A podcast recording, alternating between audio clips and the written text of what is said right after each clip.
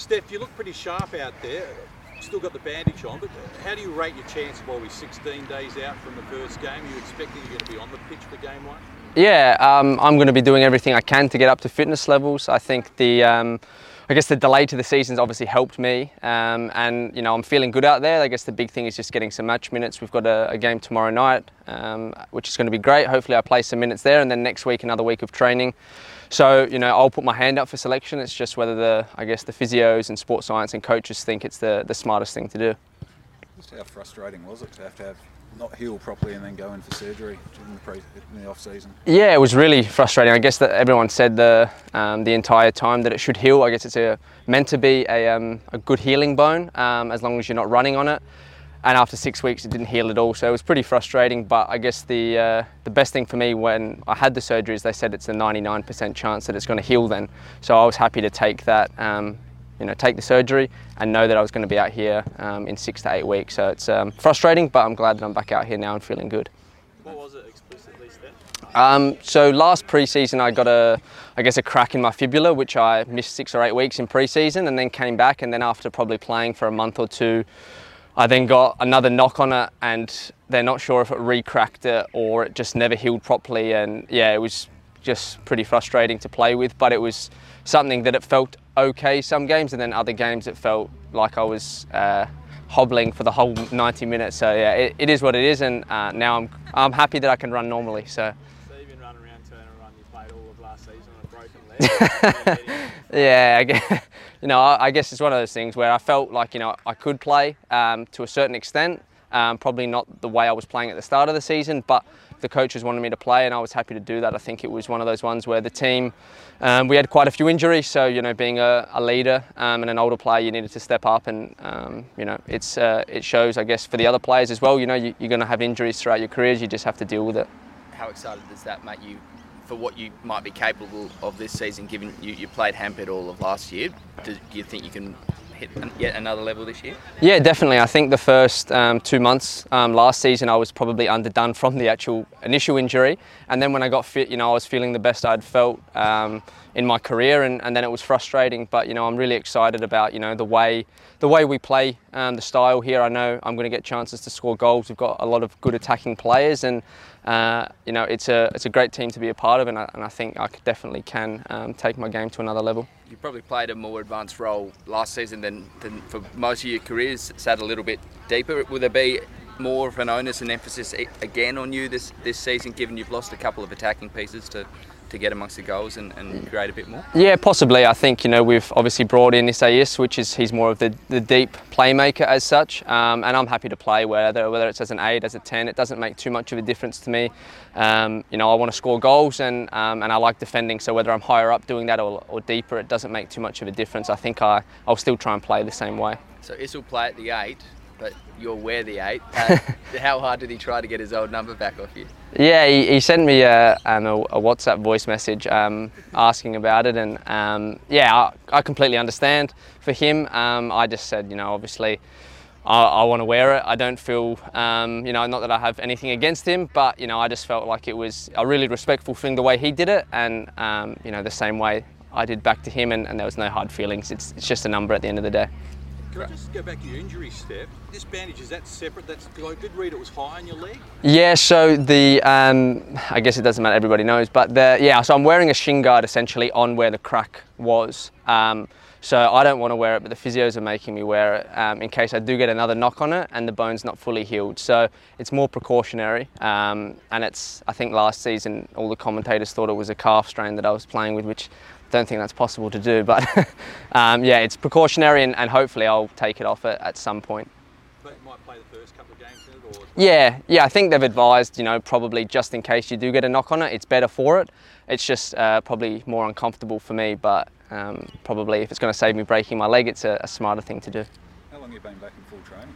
Uh, this has been my second full week. So I've been, I was probably running for four weeks prior to that, um, just reloading everything. You know, the leg felt fine, but it was probably more the other muscles that were feeling it. Um, and now I feel really good. I feel, um, I feel sharp, um, but I've still got, you know, a good, good amount of conditioning to get into me in these next two weeks before round one. How much? Oh, sorry, Steve. How much have you, you and Craig lent on each other in the rehab process? Yeah, a, a lot, I guess. You know, we've actually had quite a few players that have been injured. Um, they're all fit now, which is important. The most important time is um, the season starting, and they're all fit. So we've, um, you know, we've had some really tough sessions, and, and mentally being an athlete, you know, your your biggest struggles come when you're injured. Um, so it's been disappointing, but we've tried to push um, ourselves as much as possible and any of the younger players as well to try and teach them, you know, just because you're injured and not on the field, you know, you still work as hard as possible. So when you do get back, you know, you're at your best possible fitness levels. And, um, and I think they've seen that, which is, um, I guess, a positive thing in a, a negative situations for myself and Craig. Where do you think the team's at, Steph? Like a bit, bit of this turnover, some good and some not as good results in the pre-season. Where, Yeah. Where do you rate where you're at? Yeah, it's really it's really hard to tell um, because we've only played NPL teams. We played Brisbane on the weekend, and we I guess he had a poor result wise because we lost. Um, but I think the best thing about that game was we could, we could actually see where we needed to work on things in these last two weeks. And, and no disrespect to the NPL teams, but it's a different level. So you get away with uh, you know not pressing right or your positioning because they don't actually exploit you. Where against Brisbane, they're going to do that, and I guess you play against a Melbourne City like at the top of the team uh, league teams, and they're going to probably punish you even more. So it was a good good hit out for us to actually see where we need to improve on. Um, but I, I believe we've got a really capable squad of, you know, pushing pushing the best teams the same as what we did last season. And um, you know, I always believe, you know, when I go out there that you know we can beat any team. Um, we've got good enough players to do so, and we've got some really young, exciting players coming through as well, and they'll get a chance to show that. What's that mix like with the? Like it seems like there is a bunch of blokes that are 35, a bunch of blokes that are 20, and then just a couple of you in the middle. What's that that mix like? How does it all gel together? Yeah, it's it, it's but it's. I guess we don't really um, think about it too much because everyone gets along really well. You know, the older guys, uh, you know, are quite young at heart, and, and some of the younger ones are maybe a little bit more mature, and, and some are not so much. But um, I think you know we get along really well, um, and I think the most important thing is having those experienced guys. You know, they haven't played for this long without being quality players, but also good people. And I think you know their experience, you know, to myself even being only 26, um, but then to help the younger players out is uh, is great for them. So when they actually come in, they can be probably more mature than another 18-year-old at a different club. So it's um, it's a good a good mix, and the young players have have been leaning on the older players, I think, for advice, which is important, um, and they've been taking it on board. So it's a it's a great opportunity. You know, the the club's always said they want to play young players, and I think it's becoming, I guess, a bit of a destination club for young players in South Australia. Um, and I'm sure plenty of players around the league would love to play for the club um, as a youngster. Steph, you set the bar really high last year, semi-finals. Can this group, you know, match that? Do you think you can go better? It's yeah, as I say, you're coming off a big year. It's uh, it's always hard to replicate finish top four. Yeah, I, I, I guess you know we um, we know what we're capable of because majority of the team is the same. You know, we're not going to change too much in the way we play. So. I, I think we, we showed in that middle part of the season we won six or seven in a row and we're beating the best teams in, in the league. You know, we beat, beat City, we beat Sydney. Um, it was just our, our best was really good and our worst probably um, wasn't good enough. Um, and those top teams, they're consistently um, a bit better. And that's what we really want to work on this year is, is making sure that when we aren't at our best, um, you know, we still grind out games and win games. And, and I think this group has matured. Um, and I'm really, I guess, yeah, excited about the prospects because a top four finish, I think, is a, a realistic outcome for us. And once you make it there, you know, you win a couple of games. The, the finals is a bit different year with the format, so top two is obviously a bit more of an advantage. But you know, top four, I think you've got a really good chance in in winning it from there. Can I ask you one question about Kusini Yengi? I heard him described recently as potentially the most exciting footballer of any code in Australia, just with his speed, his skills, Yeah. his strength to hold off defenders. Do you see him that way? How, how, tell us a little bit how you see him. Could he be that player, that X factor that's going to you know, maybe take you to a title? Yeah, I, I think you know you look at him, you look at his physique. Um, he's, he's athletic. He can run. He can jump. He's he's quick. He's got good feet. Um, but it's about you know kind of putting that all together because potential is one thing, but actually going out there and, and you know scoring goals and working hard defensively and learning as a player is is probably the the stage he's at. Um, so he has that potential, I believe. I, I don't know if I'm going to say he's the most exciting prospect. I don't know all the other codes that well. Um, but you know, if I'm a centre back, I wouldn't want to be marking him because he, he's a handful and you know he's a very confident young young player as well, um, which everyone's seen, which I think is a great um, asset for him. Um, and now it's just making sure that he puts in the work because his um, yeah his attributes are a, a top notch, and I would love to be as big and as quick as him. That's for sure. Is that the biggest question mark this season? Converting chances. You've created a lot last year, but probably since Bruce, the club hasn't had that 20, 15, 20 goal a season player. Is that the biggest question mark for you guys? Yeah, I guess you know your striker. You're hoping they do score, you know, that 15 to 20 goals, and um, and Kusini, I think, has got a lot of goals in him. It's just about making sure that he um, obviously puts them away, and, and, then you've got the likes of Craig Goodwin, Ben Halloran, and myself, Mo Toure as well.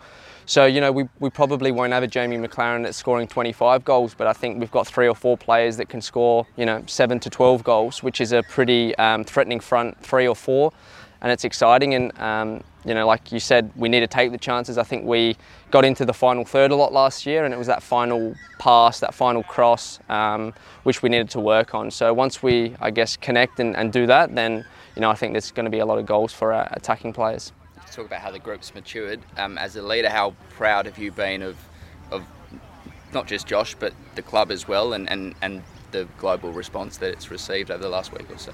Yeah, it's um, it's unbelievable. I guess it goes to show, you know, everyone at Adelaide, um, new players that come here straight away, they always mention how good the culture is, and it's an easy thing to say, um, but you can understand now by Josh um, coming out with what he's done is not an easy thing to do in sport because he's the first footballer or current footballer to obviously do it that's playing. So it goes to show he feels comfortable in that setting, um, and that's from the players, the coaching staff, the admin staff, and um, it's a it's a big thing that the club's really tried to reset in the last couple of years. Is the culture? Not saying it wasn't good, but you know how can we make it better? How can we make people feel comfortable off the field so that they can perform, perform on it?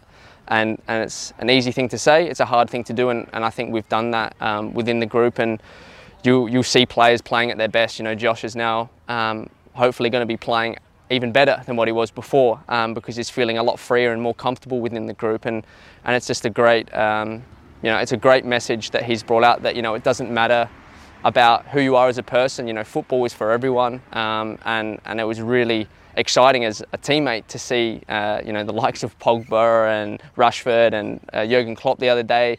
It's gone viral. Um, and so it should. So it's really exciting. Can I just ask one more, just generically, sort of sounds like a Channel 10 question, really, but just with the, the free to air um, A League this year and all the Socceroos and everything getting a lot more airtime, does it feel like to you that, that there's a bit more of a buzz around Australian football this year than there has been in recent years, or is that just me on the outside? No, I, I 100% agree. I think the the quality of football's always been good in the A League, but the the message from the media, I guess, is what you know people hear and see the most if they're not actually watching the game. So if there's all this negativity around it, people aren't thinking it's going well. Where now it's been so positive. Uh, I think the ads that have come out from Channel 10 have been unbelievable. The Melbourne Cup was on, and straight away after the Melbourne Cup, there's the A League ad. Um, the Matildas were on the other night. The Socceroos are going to be on and it just gives people, um, I guess, more no- knowledge of when the games are on. So they're like, oh, I really do want to go to that. And as a player, you know, it's um, it's exciting because you want to be playing in stadiums that are full. You want to be um, coming out to events like this at schools where kids actually know who you are. Um, not just two or three of the players, but they know everyone, um, so they can look up to us, and uh, it's unbelievable so far. And I think all players are really excited about what's to come with this season with Channel 10, and it's yeah, it's going to grow the game um, a lot bigger than what it has been in the past. Quick one from me, Stefan, just um, about training here at St. Peter's. How, how great has it been this morning? Yeah, it's always nice to come out to, to schools and clubs, and especially here at St. Peter's. It's a great facility, and they've been very welcoming to us. And we understand, obviously, the groundsmen um, want to keep the pitch in good condition, and um, hopefully, we haven't destroyed it too much. But it's uh, yeah, it's great to, I guess, come to see school kids here in school hours and um, and hopefully now they're all going to be coming to our round one game or round two game at home and um, to create that buzz around football, which is what's needed. So it's, uh, it's exciting.